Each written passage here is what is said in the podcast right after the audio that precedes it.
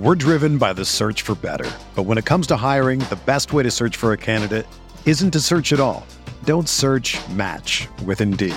Indeed is your matching and hiring platform with over 350 million global monthly visitors, according to Indeed data, and a matching engine that helps you find quality candidates fast. Ditch the busy work. Use Indeed for scheduling, screening, and messaging so you can connect with candidates faster. Leveraging over 140 million qualifications and preferences every day, Indeed's matching engine is constantly learning from your preferences, so the more you use Indeed, the better it gets. Join more than 3.5 million businesses worldwide that use Indeed to hire great talent fast. And listeners of this show will get a $75 sponsored job credit to get your jobs more visibility at Indeed.com slash BlueWire. Just go to Indeed.com slash BlueWire right now and support our show by saying that you heard about Indeed on this podcast. That's Indeed.com slash BlueWire. Terms and conditions apply. Need to hire? You need Indeed. Without the ones like you, who work tirelessly to keep things running, everything would suddenly stop. Hospitals, factories, schools, and power plants, they all depend on you. No matter the weather, emergency, or time of day, you're the ones who get it done. At Grainger, we're here for you with professional grade industrial supplies. Count on real time product availability and fast delivery. Call clickgranger.com or just stop by. Grainger for the ones who get it done.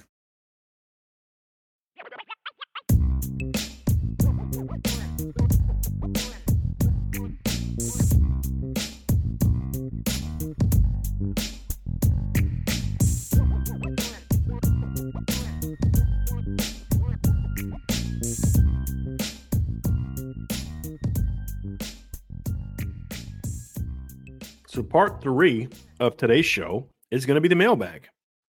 T Guns, NCAA football is coming back. Let's go, Brian. Bri- let's go. Brian, will you be taking a personal day for the game to drop? Buddy, I will not be taking a personal day to play that video game. I will be taking multiple personal days to play that video game. There is no, no, no question about that. And so to me, I mean, you guys just better prepare yourselves when that game comes out. There's a shot we may not have shows for a couple days. Just be ready for it because we will. I would be playing the heck out of that game. Salty Virginia Peanuts. To what extent does Mr. French, that would be Jamie French, have things that are non starters in his recruitment for Notre Dame? You know, Salty, I don't think it's a situation where, and I, I love the fact that you added all those second letters in those because obviously Jamie French spells his name with two F's at the beginning. That's very well played. By the way, I don't know that it's necessarily things that are non starters. I mean, I think Jamie French likes Notre Dame enough to where Jamie French visited Notre Dame. It's just that I think there's a lot of other schools that are a lot closer to home or have more proven track records to say, okay, I like Notre Dame, but I don't like them as much as these five schools. Right? You get what I'm saying? So I don't know that it's necessarily something in particular that he doesn't that's a non-starter for Notre Dame. There's just the things that are important to him. Notre Dame can't. Hey, look, if you're talking about Notre Dame versus Ohio State, Notre Dame versus Georgia, Notre Dame versus Alabama, Notre Dame hasn't produced as many first round picks as most of those guys. The the track record of Notre Dame guys going to the NFL is not great. You look at the the pass offenses. Notre Dame's not had a great pass offense in recent years, and you look at the overall team success of the teams that, that he's looking at that are all just better than Notre Dame is right now. Now, do I think if Notre Dame, you know, like if Sam Hartman would have come out this year and, and been what we all hoped he would have been, would Jamie French like Notre Dame more? Yeah, I think so. Would that automatically mean they'd be a major player for him? Maybe, but I still think the the idea of where Notre Dame is and and just those other factors to me, you know, it's it just makes it to where Notre Dame's just not really going to be a player for him at this point in time. Number, we got another one from Salty. Got a few questions in here. Salty says Notre Dame is one of Maddie Augustine's recently released top five finalists for his impending commitment, which will be on February 20th. What are the odds that the Irish are number one and when will he commit? Uh, look, Salty, I'm not sure what Ryan and, and Sean talked about yesterday when it comes to this, but Notre Dame has been his perceived leader since they offered last this summer. And, and Maddie Augustine's a very interesting player. He's a converted basketball player, a lot like Chris Burgess and Javion Campbell, who's another kid I like in the 25 class that plays D line. Maddie reclassified from 24 to 25 to get more in line with what his age is, and then also, I believe, more time to play, you know, to, to develop as a football player. And came to camp this summer, didn't have an offer, relatively unknown type of guy, went out and just played great, just absolutely great uh, at the camp. Really impressed with his size, his power, his athleticism. Staff really, really liked it. And just got an offer. And from that moment, he was a top guy for Notre Dame. And from that moment, he pretty much he pretty much became Notre Dame was kind of his top guy too. And so to me, when you when you look at where he is, I just have never felt anyone was close to Notre Dame. I mean, he's got an impressive list. Michigan's gone after him, and Ohio State, and some other teams, but Notre Dame has just been kind of sitting there in that in that pole position for a while now. Could that change by the 20th? Perhaps. But I like where Notre Dame is. I would much better today, I would much rather be Notre Dame than I would be anybody else when it comes to the recruitment of Matty Augustine. There's zero doubt about that. We're driven by the search for better. But when it comes to hiring, the best way to search for a candidate isn't to search at all. Don't search match with Indeed. Indeed is your matching and hiring platform with over 350 million global monthly visitors, according to Indeed data, and a matching engine that helps you find quality candidates fast. Ditch the busy work. Use Indeed for scheduling, screening, and messaging so you can connect with candidates faster. Leveraging over 140 million qualifications and preferences every day, Indeed's matching engine is constantly learning from your preferences, so the more you use Indeed, the better it gets. Join more than 3.5 million businesses worldwide that use Indeed to hire great talent fast. And listeners of this show will get a $75 sponsored job credit to get your jobs more visibility at Indeed.com slash BlueWire. Just go to Indeed.com slash BlueWire right now and support our show by saying that you heard about Indeed on this podcast. That's Indeed.com slash BlueWire. Terms and conditions apply. Need to hire? You need Indeed. Tommy Guns also asked, Will you be joining the IB meetup in Indianapolis? I will not. Tommy, I will not be doing that. Robert Matajic, I hope I'm saying that right. I, I don't know if I am, and I apologize if I'm not.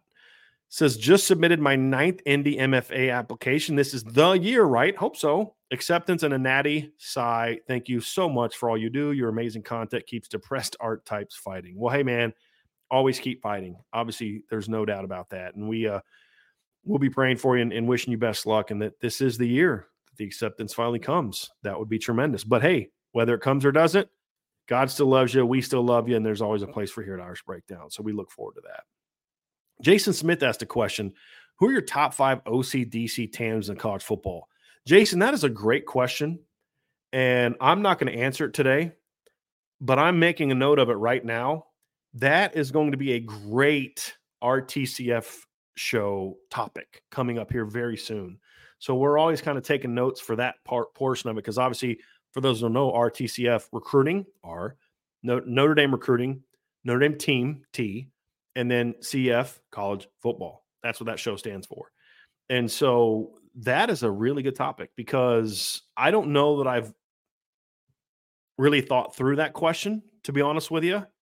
But here's one thing that is exciting I do believe that Notre Dame is going to be in the conversation for being a team to be in that. I don't want to say for sure that they will, just because I need to see it, right? I need to go through the list and really figure out. But like off the top of my head, some teams that that are are going to certainly be in conversation for me. Notre Dame is going to be in the conversation. Ohio State is going to be in the conversation with the hiring of Chip Kelly. That was a, a great pairing. I, I was not high on the Mike Bobo hire at Georgia last year. Did a solid job in year one to the point where I think they're at least in the conversation about it. I think Alex Atkins and um, oh, I'm forgetting Adam. I'm forgetting their D coordinator's name at Florida State. Adam Fuller, I believe is his name. I think that group is going to be in it. That duo is going to be in it. So there's a lot of there's a lot of teams with really good uh, coordinator combinations this year and I'm curious, who did Mike Elko hire? Did he? Who did he? Do you guys remember who he hired as his defensive coordinator? Because I, uh I know that he hired Collin Klein, which I, I liked that hire. I'm I'm curious who his defensive coaching staff is. So let me find it here real quick. This article has it. Who's his defensive coordinator? Let me see here. Defensive coordinator. That's uh, it's the offensive staff. Let's see who's his defensive coordinator. Give me a second here. I'm going to find it here, everybody. I'm just going to hit Control F. Okay, Jay Bateman. Nope, they're not in it. No, Jay Bateman is not a great hire by Coach Elko. That was not good. So A and M's not in it. So I'm gonna have to go through and, and think through all the teams that kind of who they would be. But I know Notre Dame, Ohio State, uh, Georgia's in that conversation. So I'm gonna have to go through it all and kind of figure out who I like and what teams are there. Um, you know, I think LSU would have had a shot if they could have kept Elko, I mean, kept Denbrock and then hired the guy from Missouri would have been a good combination, but then they lost him, and now they're not as good as offensive coordinator. So I'm going to look at different aspects of that. And Jay and Jason, we'll get more into this in a RTCF show because that's a fun topic. But I just ha- I'd have to really look through and study, and I couldn't even necessarily name the coordinators for every team in the country right now. And then you know, do you? Here's the question I would have for you, Jason. When we have this conversation, and this is just true for all of this is true for all of you. So I'd actually like you on the chat to answer this question for me, so I so I know when Sean and I talk about this in a future show, kind of what the what it is. So like when we talk about coordinators, are you more concerned with who has the title or who calls the plays? Because if you're going to talk about, for example, Texas, I believe Steve Sarkisian still calls plays, even though he's not the offensive coordinator. So would you want us to look at Sarkisian and Coach K at Texas, or would you know that, or, or would you want us to look at Lincoln Riley and D'Anton Lynn, or do you want us to look at who the OC is for USC? Because to me, that matters. To me, when you got D'Anton Lynn, and and I only know what he did last year at UCLA, but he did a really good job there. That's going to look a little different for me than D'Anton Lynn and whoever the offensive coordinator is. So I'm curious what you guys all think about that. You know, who who do, do you care more about the guys calling the plays, or do you care more about who the who the title goes to? And it looks like so far that you guys care more about who calls plays. So that'll that'll be a fun conversation, and, and we'll try to have some you know some we'll, we'll think through that. So that'll be fun, Jason. So we will. We, I've just made a note of that, and I'm gonna pass that along to Sean. That's to be one of our RTCF conversations up here very very soon because obviously there's some with everything going on in college football. There could be some really heavy conversations when it comes to college football. And we've had some of them lately, but sometimes it's just nice to have some fun and talk ball. And that's a really fun one that would be much less heavy and doom and gloom than some of the other conversations that we're going to have about that. Got a question down here. Let's see. Brandon Plensner has a question. How do, do you feel any type of way about Notre Dame playing two service academies in a single season, or does it not matter to you? Well, it matters to me, but not in the way that I think a lot of you think about it. I I like I have no problem with it. Look, Notre Dame and, and Army have played in some some great historical games. Notre Dame and Navy are a long time rivalry. I think some of us need to get over this whole stigma about service academies. Army went six and six last year. Is playing Army any worse than playing a Power Five team that that went three and nine or two and ten, or playing a six and six MAC team? Like I have no problem playing Army. They're an AAC team. Navy's an AAC team you know, Army, this will be their first year in the AAC. I have, I have no problem with it. I mean, Army's had some really good teams lately. I mean, they were down last year, you know, but this is a football team that to me is is not that many years from removed from being a nine win football team that meet, beat Missouri in a bowl game, lost to Wisconsin by six, you know, and that was what 2021 when Army did that. So I have no problem with it. Uh, you know, I respect that I respect that organization. I respect everything about those kids and what they do and what they have to go through to to be football players. And and I think that it, for Notre Dame, there's a little bit more to it than just oh, you played a service academy. There's history there, like Air Force and Notre Dame. I don't really care as much about that one, although and and that's not a that's not a negative to me because to me Notre Dame and Air Force doesn't have the same type of history that Notre Dame and Army have. You know, they just they don't. They've played almost 30 times, but to me, when I think of Notre Dame and Air Force, I don't think of the same history of, of rivalries. Why? Because no, Air Force hasn't been on the schedule as long as as Navy. And even though the, the Notre Dame and Army have played each other something like about 50 times, it's about 20 more than Air Force. There's a time when that was a great game between two great teams. I mean, Air Force has national titles. Now that happened during the war, but still, I, I think there's more history there that I like and appreciate than I would playing some random Iowa State or something. Let's get to some more questions here. Some good ones today, folks. I'm enjoying the questions so far. T Gun says on a scale of one to sin, what where would you give up? Where would giving up IB for Lent rank? I mean that that is not really something that I can tell you what you need to do, man. I mean I, I'm I don't do Lent, so I don't know what that's about. I've never been part of the denomination where that was a thing. Uh, to me, I will say this to you, and I mean this with every ounce of my heart. To me, I think if you need to, if you feel that there are things in your life that the Holy Spirit, that God is calling you to give up, then you need to give them up because listening to Irish Breakdown, watching Notre Dame football, you know, your favorite food, whatever the case may be, is is not something worth being disobedient to the Holy Spirit. And so I, I, I don't know if you're kidding or not, Tommy, but if you just in case you are serious, man, if if the Holy Spirit puts something on your heart, you listen to it, even if it's not something you're necessarily thrilled about, especially if it's not something that you're necessarily thrilled about. But I, I hope the Holy Spirit doesn't put that on your heart because I want you to stay and uh, and keep watching the show and being part of our community. Anthony Solomon with a soup with a question. He says, "Where on the schedule? Where in the schedule is is Notre Dame? If Notre Dame is undefeated, do you sense a potential deep playoff run? Where in the schedule, if Notre Dame is undefeated, do you sense a potential deep playoff run? So, are you saying like, where would Notre Dame need to get to for me to say, hey, because they're here, they are a team that can make a deep playoff run. I'd probably say after the Virginia game. And the reason I say the Virginia game is because if Notre Dame gets through the Virginia game undefeated, I think they're pretty much guaranteed a playoff spot. The question now would be about positioning.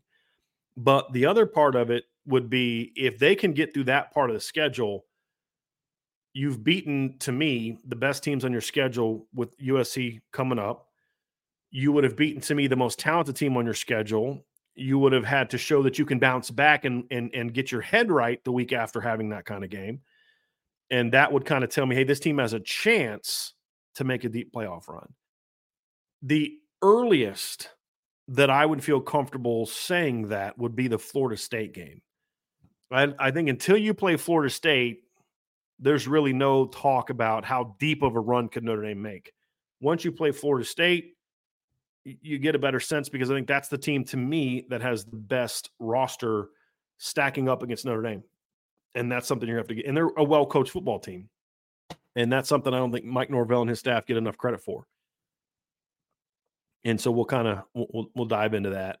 And um, as we get after those games, we'll dive more into the whole hey, because of this, I think that team can make a run? It's a, it's a good question, Anthony. Salty Virginia Peanut says the Irish will play Navy and Army twice in a month in 2024. Will both Florida State and USC following one of those games? Does this represent a scheduling pitfall? I do not believe so. Uh, let's let's pull the schedule back up again here real quick.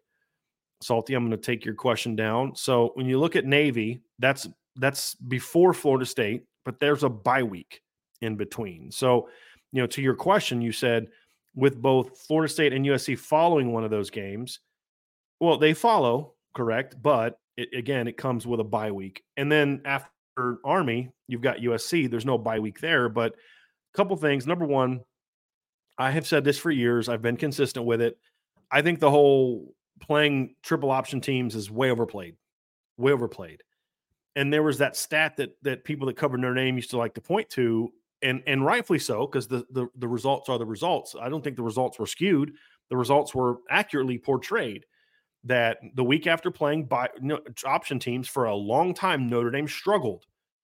Well, that changed the last five or six years. Why? Not because those teams got worse per se, but it was a lot, which Navy actually did. Navy was a was not a very good team last few years, but more so about Notre Dame got a lot better. And to me, the reason Notre Dame struggled all those years is because Notre Dame was often not a very good football team. And and as I said, I, I, just think the whole the whole playing the triple option thing. Look, I've had to as a coach, I've had to we we had a playoff game where you know we had to play Salisbury one week and they were triple option team, and the next week we had to go play W and J, and they were far from an option team. I mean, our defense played lights out that next week against W and J. They played lights out against Salisbury. Our offense is the one that struggled in week two in the second playoff game. We only scored 10 points. Now we scored 10 early and jumped on them 10 nothing, but we are the ones that faltered and cost us that game. It wasn't our defense. I mean, I, I also have some firsthand experience with this, but when you look at Notre Dame over the years and you look at how Notre Dame has played coming to these bye games, when Notre Dame has a good team, it doesn't matter. When Notre Dame has a flawed team, it matters. And so I just I don't think it has the same impact. I mean, this year Notre Dame played Navy, and a week later they played Tennessee State and won 56 to 3. You know, you look at the year before, Notre Dame plays Navy. They struggle with Navy. They beat Navy 35 to 32. Navy comes all the way back. A, a week before playing Navy, they beat Clemson 35 to 14. The week after playing Navy, they beat Boston College 44 to nothing. Boston College, as you'll remember, was coming off of an upset road win over a then top 20 NC State team. The year before, 2021, Notre Dame plays Navy. A week later, they go on the road to Virginia. It's a pretty decent Virginia team that year. They win 20 to 3. Uh, go to 2019, Notre Dame plays Navy. They win 52 to 20. A week later, they host Boston College. They win 40 to 7. You know, 2018, Notre Dame plays Navy. They win 44 to 22 the next week. They have a they have they no buy. They go on the road and beat a ranked Northwestern team by 10. So there's just no evidence, in my opinion, that when Notre Dame has had a good team, that there's that they struggle to play a, a, a anybody the next week. So I'm an evidence guy, and to me, I just there's no evidence from my personal experience, and there's no evidence from what Notre Dame has done the last five six years that playing those teams is is a problem. You you have you have plenty of, and sometimes you could even spin it, and, and I and I think it is spin, but you could make a case that playing an option team like that can kind of be good for you because it it it it forces your players to be more mentally locked in at a time in the season when maybe you may run kind of into some times where it's like it is getting later in the year. You're coming out of, you know, uh, midterms. Guys may lose focus a little bit. This forces you to lock in, and it also, as as a potential positive, especially for the Army game, is because you're playing something unique that's going to grab your attention more. There's less chance of you looking ahead. Where if you flipped them and you had, you know, Virginia coming up, maybe you look ahead, you overlook Virginia. When you're playing a team that runs the option, there's less there's less likelihood that you are going to focus ahead because for for the defense because you're you're thinking about that unique offense. So I just don't think it has the same issues and presents the same problems as it used to. And and the reason it used to is because number 1 there was some legitimacy to it because you did for a time have the potential for guys to be not just injured more. I don't know that that was necessarily provable or I mean, it's provable, but I don't know if that was necessarily proved. But the constant cutting can definitely take out of your low, a lot out of your lower body. Well, they can't do that anymore. They can't cut like that anymore, and and you can't cut on the perimeter like they used to anymore. So it doesn't have the same wear and tear on your body that it used to either, and that's why I just think that that we we uh we tend to put too much into the whole service academy thing because of the option and I just don't think it it it it should be that. To be honest with you, I mean, and look, even when you look at Notre Dame, and you look at you know, because I mean, we talk about the option, but remember in, in, in 2015, Notre Dame played a Georgia Tech team that that was a triple option team. And you say, well, the next week they they they went and played UMass and they won 62 to 27. And then they that same year they played Navy. And then the next week they beat USC 41 to 31. So I mean, you could go back a long time and, and point to issues that this football team has had. And the only year that, so from 2015 on, the only time Notre Dame has lost or not played relatively well coming after an academy was in 2016. They they beat they played Navy and Army back to back, lost to Navy, blew out Army, and then lost home to Virginia Tech next week. I think that was more about that team not being good. And then 2017, they lost to Navy. They beat Navy at home and then went on the road and lost to Stanford. But I don't think anybody would attribute that to me to, to playing an option team. It was that team just kind of faded and folded a little bit down the stretch. Since then, hasn't been an issue. So good questions there, guys. Very good questions. Here's a question, Carlos Garza. Why is it why is it do why do these schools schedule some opponents like Alabama 10 years in advance? Do you think this will go away soon? Probably not. Um, I don't I mean, I think part of it's just having your schedule locked in and and trying to have an idea of who you can and can't play. And you know, teams are always trying to to, to be ahead of it. I, I don't love it. I wish there was a rule that you couldn't schedule more than two or three years out. That's what I'd prefer. But there's a lot of logistical stuff that goes into it that you need time to prepare for and and financially pay for and things along those lines. And you know, it's like you, you schedule these deals. The other thing too is the further I schedule a deal, I mean, if I if I agree to pay, let's say I'm I schedule a deal to pay a Power Five team to come play us, and the deal is you'll pay them a million dollars, and it's ten years down the road. Unless there are some escalators built into that contract, that ten that that that dollar amount in ten years is going to look like a bargain. I mean, that's just the reality of it. I mean, if you could if you could go buy a car to you know ten years ago, if you could have gone and put a, a, a say, hey, look, you go to a dealer and say, hey, I want to I'm going to buy your in 10 years, I want to buy your 2023 version of this car today at the price for today. That's a heck of a deal now in 2023, isn't it? So I think that's part of it too. Is uh, I would I would assume that that's part of it, but I think a lot of it just is you don't have a lot of windows, and you want to make sure that your schedule's full.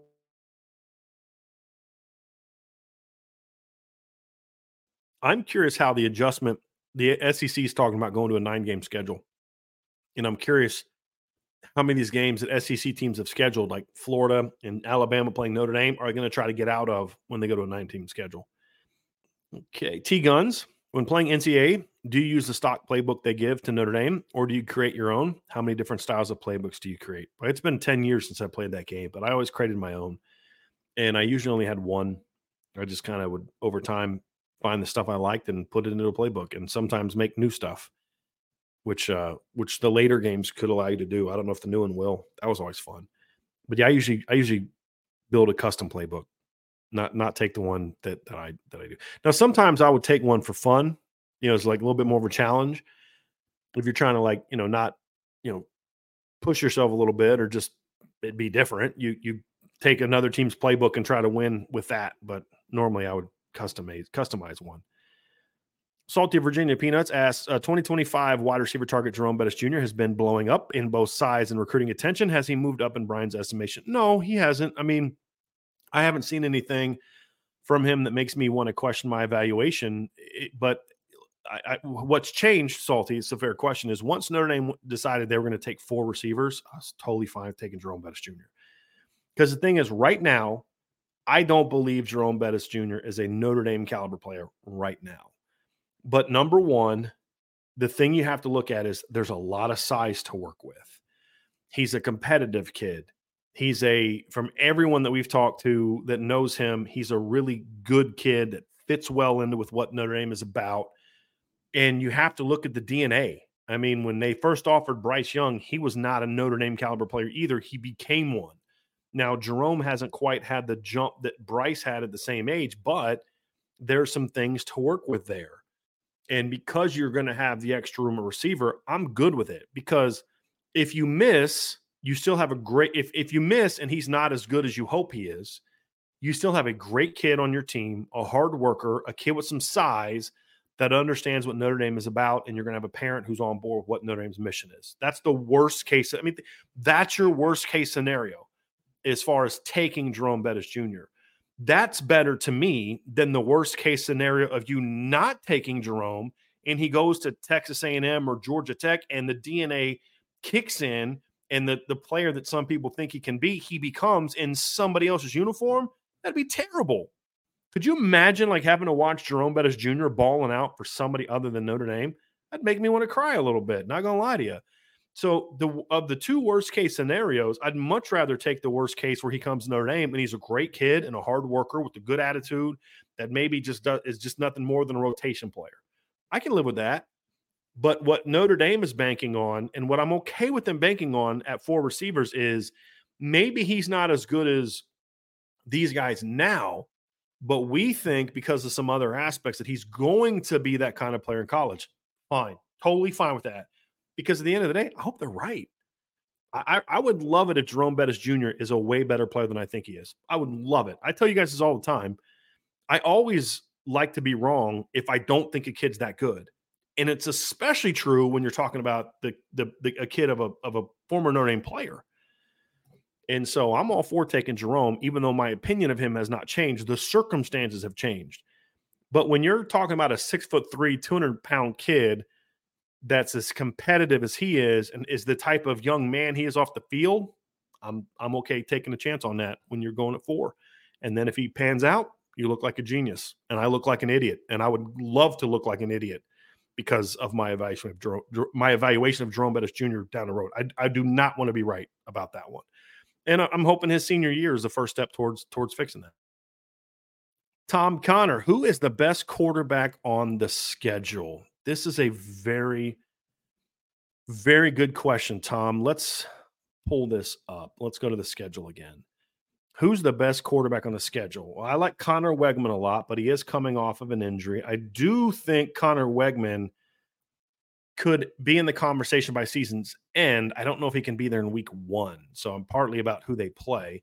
The reason I like the Conner Weigman, I think he's a dual threat guy. And I think playing for Collin Klein is going to be a lot better suited to his skill set than playing in, in whatever Jimbo Fisher was trying to do in, in recent years. And even Bobby Petrino, who I like, I just don't know that Connor necessarily his his skill set is better suited. He could play in that offense because he's really talented, but it's better suited, in my opinion, for other offenses. Uh, you know, Tyler Sluck or Shough is a kid with some ability. You know, Stanford not so much. I really like Haynes King a lot. He's got to limit the turnovers. I mean, that kid had way too many turnovers last year. That was a that was a big issue for him last season. But when he was on, he was a really good football player. I mean, when you just look at his numbers, I mean, he passed for 2,842 yards and 27 touchdowns. He was also second on their team in rushing with 737 yards and 10 touchdowns. you're talking about a kid that, in, as a first year starter at Texas A&M, accounted for th- 3,579 yards, 7.4 yards per play, and had 37 touchdowns last season. Now, the problem is he had 16 turnovers. And when you look at his whole career, turnovers have been an issue for him. You know, if you look at A&M, his first two years, three touchdowns, four picks. His third year, where he got the most starts, seven touchdowns, 10 picks. So you're talking about a kid that has 10 tu- was it if I'm doing this correctly, 10 touchdowns and 10 interceptions first through his first 3 years. This is a kid that's thrown 26 interceptions already in college. That's a lot of turnovers. If he can limit that and just limit turning the ball over as a now now he's going to his fifth years as a, player, he's got a chance to be a really good player, a really good player for them. So I like Haynes King a lot. Is he their best? I don't know that I would go there. You know, I think DJ Uiagalelei for their schedule has got a chance to be that kind of guy. You know, I think he'll fit that system pretty well. I mean, a lot of it's just you, you got to fit the system, right? I mean, that that's really what it boils down to. And I think he'll fit that system relatively well. You know, at, at Virginia, it's like who's their quarterback going to be? Is it going to be Anthony Colandrea? Is it going to be Tony Muskett? I don't know who their quarterback's going to be. The Calandria kid is an interesting player. He was a good, good dual threat guy. It doesn't really scare me a ton. Who's going to be the quarterback for USC? I, I don't know the answer to that. So as I'm looking through the schedule now, my favorite quarterback, the kid that if I could take any quarterback from this schedule to Notre Dame, if Notre Dame had a need, who would that be? It'd probably be Conner Weigman. Do I think he's the best quarterback on the schedule?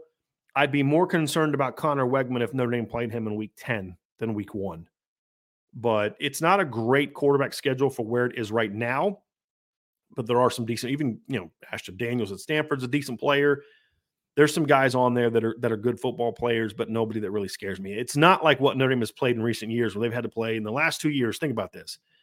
In the last two years, Notre Dame, when you look at who they've had to play quarterback wise, has had to play two games against Caleb against Caleb Williams. They've had to play against CJ Stroud. They've had to play against Drake Maye, Jaren Hall, Tanner McKee, and they did play against DJ Uiagalelei, by the way, a couple years ago. Spencer Rattler in 2023. And I'm just going to go through it this year. Riley Leonard this past season. It's a good quarterback. And so they've they've had to play some pretty good quarterbacks in recent years, and they've been able to shut them down. And I hope that continues in 2024. Let's get to some more questions here, folks. So you got some really good ones today. I appreciate everybody that, that put questions in. Let me get caught up here. Uh, let's see here. David Jones, is this a year we will definitely see the kind of chops Joe Rudolph has for the O line coach? Oh, absolutely, David, because you know, you look at 2025, you know, that could be a situation where, you know, Notre Dame has got a really good offensive line in spite of coaching, kind of like the 2020 offensive line, where you're just so experienced and so talented that you can kind of overcome not great coaching to me, offensive line coaches show their chops the most in years where they have the least amount of experience. Because that's when it's about your development through and through. Like, because it's not just about, okay, you, you got to take five talented guys, but having five talented guys doesn't mean you're going to have a good offensive line. You've got to make sure that they all know what they're doing. You've got to develop them mentally. You've got to tell, develop their footwork, their technique, their hand play. You know, you've got to get them. You know, last year Notre Dame really struggled with being a team that could could drive through contact. You know, they would hit and stop their feet. Can he change that? And when you're dealing with a young group that still has to learn, okay, this is where I'm supposed to be, even little things like I'm normally supposed to be six inches from the guard, but on this one play, I got to get down to five without going over too much that kind of gives it away. There's all these types of things that you have to learn. And when you're teaching younger players, it's even harder. So to me, if Joe Rudolph can get this offensive line to play at a high level for most of the season, then he answers the question for me does he have the chops or not? There's no doubt because if they play really well next year, it could just be that they're so talented and experienced that it just doesn't matter. They, they won without him. But if he can do it this year, and, and, and, I'm not asking for perfection, I'm not asking they go out there and dominate every all 12 games. That's unfair. I mean, Notre Dame has didn't do that on some of their best teams. Their 2017 team didn't do that. And that was the best offensive line of college football by a mile. The 2020 offensive line, which was outstanding, didn't do that every single week. But it's just about you need to see the progress. The lows need to be higher and the highs need to be more consistent. That's really what you need to see. David Lowe says Guerby Lambert was ranked the eighth best tackle by 247. Is that too low? Yes. And I would always advise you, David, to not pay attention to 247. I don't know how many more times I can tell you that.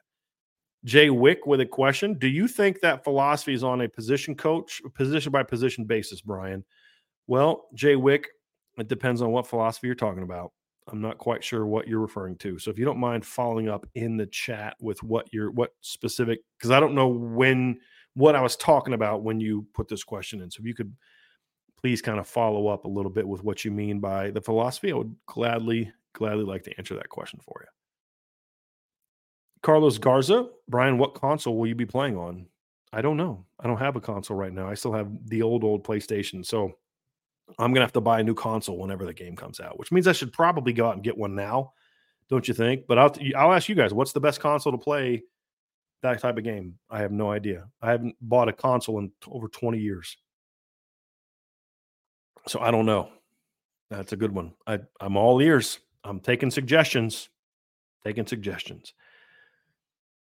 Chief Brody, should Notre Dame go 12 and 0 against this schedule, or should Notre Dame go 12 and 0 against this schedule? Um, uh, I mean, should they? No, I don't think they should. Saying they should, um, can they go 12 and 12, 12 and 0? Yes, they can. Should they? And guys, running the table is not an easy thing to do. It, it really isn't. And so if Notre Dame goes 11 and 1, am I like, oh man, this sucks? No. And the thing is, is 11 and 1 and 12 and 0 to me doesn't change Notre Dame seating a whole lot. It won't. You know, they'll be five or six. They can't be top four There'll be five or six either way. So, I mean, 10 and 2 to me, I've said is the floor. 10 and 2 would be progress. 10 and 2 would not tell me this is it, they've arrived. 11 and 1 would be a lot closer to that. And of course, 12 and 0 would be better. But there's a difference between saying they should go 12 and 0 and they can. Can they go 12 and 0? Yes, absolutely. Should they?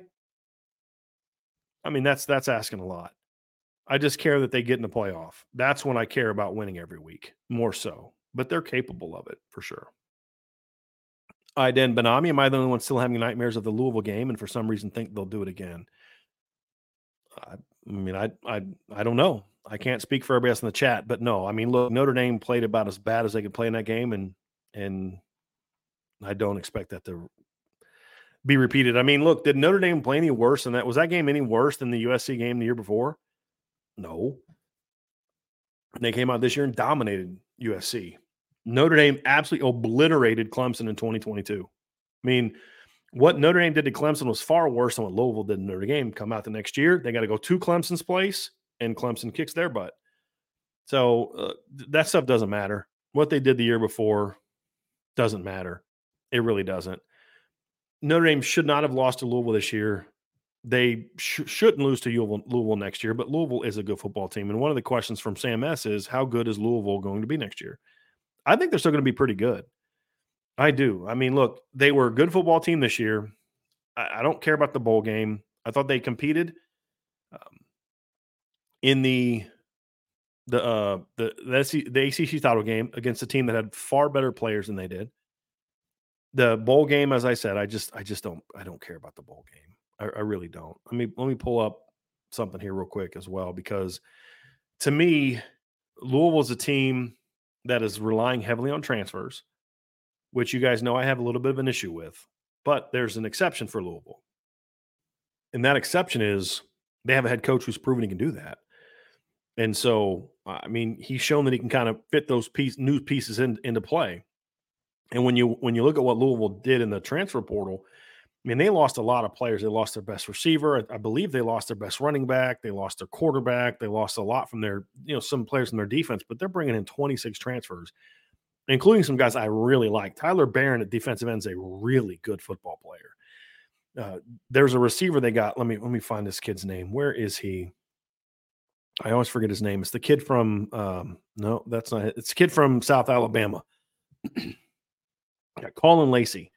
That kid's a really good football player. I think he's going to fit in very well at wide receiver. They also got, you know, a kid from Alabama to come in and play wide receiver who's, you know, got some ability, but um uh, but I'm trying to find the names of all these guys and I can't find it. Let me find it here real quick. Some other guys that they got that I really like. They did get Dayo McCullough, who's you know it's a solid prospect, but they, the two kids they got from Tennessee to me at safety are also guys that I that I like quite a bit, and I'm trying to find their names here. Wesley Walker and Tamarion McDonald are two safeties that played a lot of football for Tennessee, had some starts at Tennessee, were really good football players. I think they're going to help the defense continue to be, you know, a quality defense. But I, you know, they got Peny Boone at running back, who's a 240 pound kid that rushed for over 1,400 yards last year in the MAC. So I think they did very well in the portal the, the big key is going to be Tyler Shough. Oh, Thor Griffin. Griffith is another player that they got a D tackle that, that Ryan and I both like a lot. That was a very good transfer pickup. If Notre Dame would have looked at him, I'd have been happy. Ja'Corey Brooks is the kid. I always get Ja'Corey Brooks and Isaiah Bond mixed up. Ja'Corey Brooks is the other receiver they got there as well. And so to me, they got some good players. They're fitting some good pieces into there. And it, it's just, can Tyler Shough stay healthy? Tyler Shough is far more talented, in my opinion, than Jack Plummer. It's just, can he stay healthy? So I, I, I like I like what Louisville's got next year. I think when you look at their schedule, it's you know it's a it's a challenging schedule, but it's not one that's just insane when you look at who they have. They play Austin Peay, Jacksonville State, Georgia Tech at home. At Notre Dame will be tough. Home against SMU. At Virginia, they got Miami at home. Play at BC, at Clemson. That'll be tough. At Stanford, home against Pitt, at Kentucky. So that's a schedule that if they're the team that I think they can be, that's a 9-10 win team again, potentially, with in my opinion, would be would be losses to Notre Dame and, and Clemson. And then their season is going to be determined by what they do. Uh, number one, avoiding upsets. And then after that, it's between Georgia Tech at home, Miami at home, and at Kentucky. You've got to win two of those three to be a nine and three team. And if you can if you can pull off an upset over Notre Dame or Clemson and then go two and one in those games, you're in the same boat. I mean, you're you're a 10 and 2 team. And if you can, you know, run the table against those other teams, and now you're still a 10 and 2 team. So I like Louisville. I, I think they're a team that's got some that's got some potential. And I just don't see Notre Dame laying an egg the way that they did this year. It just it's not usually how that stuff kind of works. I then also asked, have we heard anything? Have we heard Snead or Osbury taking some big steps in in the past few months? I mean, they're right now it's it's just weight room work. So there's it's a little too early for that. We'll find out as we get through the spring and into the summer. Be better time to to learn about those things. Jared Rhodes says, "What can Notre Dame do differently against Louisville offensively to avoid another letdown? Is it as simple as the OC change making the difference?" Well, no. I mean, the OC change has to be followed by the OC doing a better job of preparing a team, the offensive line doing a better job of preparing a team, the quarterback's got to play better. You've got to, but the big thing for me, the biggest problem in the game last year was the offensive line. you know, they really struggled in that game. There were some opportunities to take advantage. You, you've got, I mean, you think about it, you're, you're down 17 to 10, and you've lost all the momentum. You drop back and you run a little bit of a trick play. It's a great play call by Gerad Parker. You run a little, you know, fake screen, stutter, go with Mitchell Evans. Sam Hartman lost it, boom, hits him right in stride. You get the ball deep in Louisville territory. You got all the momentum back. Penalty. Illegal hands in the face by Blake Fisher. Bring it back. You know, Louisville had just was I think they had just taken a lead. Um, I think it was oh gosh, no, it was no, it was it was it was coming out of halftime. I'm pretty sure. Let me let me pull the play by play up because I think it was that you're coming out of halftime and you force a fumble. It's a seven to seven ball game. You have really struggled in that game. Let me pull this play by play up because I'm pretty sure it was on the first drive of the second half. So let me go here. You got end of half. Yes, they come out of the half and you're third and six at the 35 yard line. You're it's a seven to seven ball game, and they call a play wide fade to Chris Tyree. Sam underthrows him a bit, but it still hits him in the hands. Chris drops it. So instead of you instead of going up 14 to 7 and just silencing that crowd, Notre Dame settles for a field goal and just doesn't really gain the momentum. Louisville goes down and, and ties it up 10 to 10. And there just were so many missed opportunities in that game for Notre Dame to just take control, and they played terrible. And so I don't see Kris Mitchell and Beaux Collins and Jaden Greathouse getting out muscled for footballs the way that the way that Rico Flores did early in that game. I just think this is a better football team at those skill positions. You have a quarterback now that can do more damage against that type of pressure. You can hurt Louisville more for the aggressiveness that they showed against you than you could last year, even if the offensive line doesn't play better. At the end of the day, that's going to be the big key is the offensive line is going to have to play a lot better than it did against Louisville last year. I mean, for all the talk about the defense play, they, they give up seven points in the first half. That's it. And and Louisville scored on some very short fields in the second half. If you go down and, and if you go look at that game, they, you know, they had a field goal drive that covered a total of seven yards. They had another field goal drive that covered minus four yards. They had another field goal drive that covered eight yards. I mean, so I mean, I'm just kind of doing the math here real quick. Their last three scoring drives covered a grand total of 11 yards. You know, that kind of stuff matters. You take those away, it's 24 to 20 with how bad Notre Dame played. So I just, eh, where you get concerned about games like that, Jared, because it's a very fair question, is if one of two things is true. Number one, you have a a history of perf- performances like that, which I don't know that you could even say Notre Dame does the last couple years. It would just kind of pop up weirdly. It wasn't a consistent history of it. And then number two is if that opponent has a unique matchup advantage against you. And I don't think that's true either. Like we said it all off season. Now, I'm not saying Notre Dame should have lost to Clemson, uh, but we said all off season, look, they're not going to just repeat what they did in 2022. It doesn't work like that. Clemson's going to be prepared to stop that. It, it, it's a different team. Both teams are different. Just because Notre Dame hosted Louisville, I mean, hosted Clemson in 22 and kicked the crap out of them, doesn't mean that this is automatically going to repeat next year. It's not how football works. If there's somewhat comparable teams, so if anything, the way that Louisville beat Notre Dame last year is going to be bad for Louisville because it means Notre Dame is going to be very aware of that game and very pissed about that game. So, if anything, if you're Louisville, you kind of maybe wish you didn't have that kind of result last year, in my opinion. T. Smith 0323. How would you feel about the Broncos taking Bo Nix in the draft? Well, you know, to me, I mean, Denver needs a quarterback, right? of the guys on the board, he's probably the one they have the best chance at sitting at 14. Uh, or no, what they're at 12.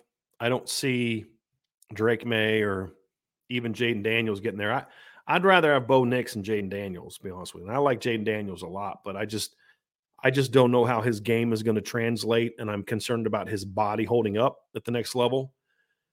I think as great as Jayden Daniels was this year, we can't ignore the fact that it was his fifth season starting you know, and um, I just I, I don't know how well that's going to translate, to be honest with you. But look, if you're going to have to take a quarterback in the first round, I'd be okay with Bo. I mean, you have to understand there's an adjustment you're gonna have to make with him going from the system he ran to the new one.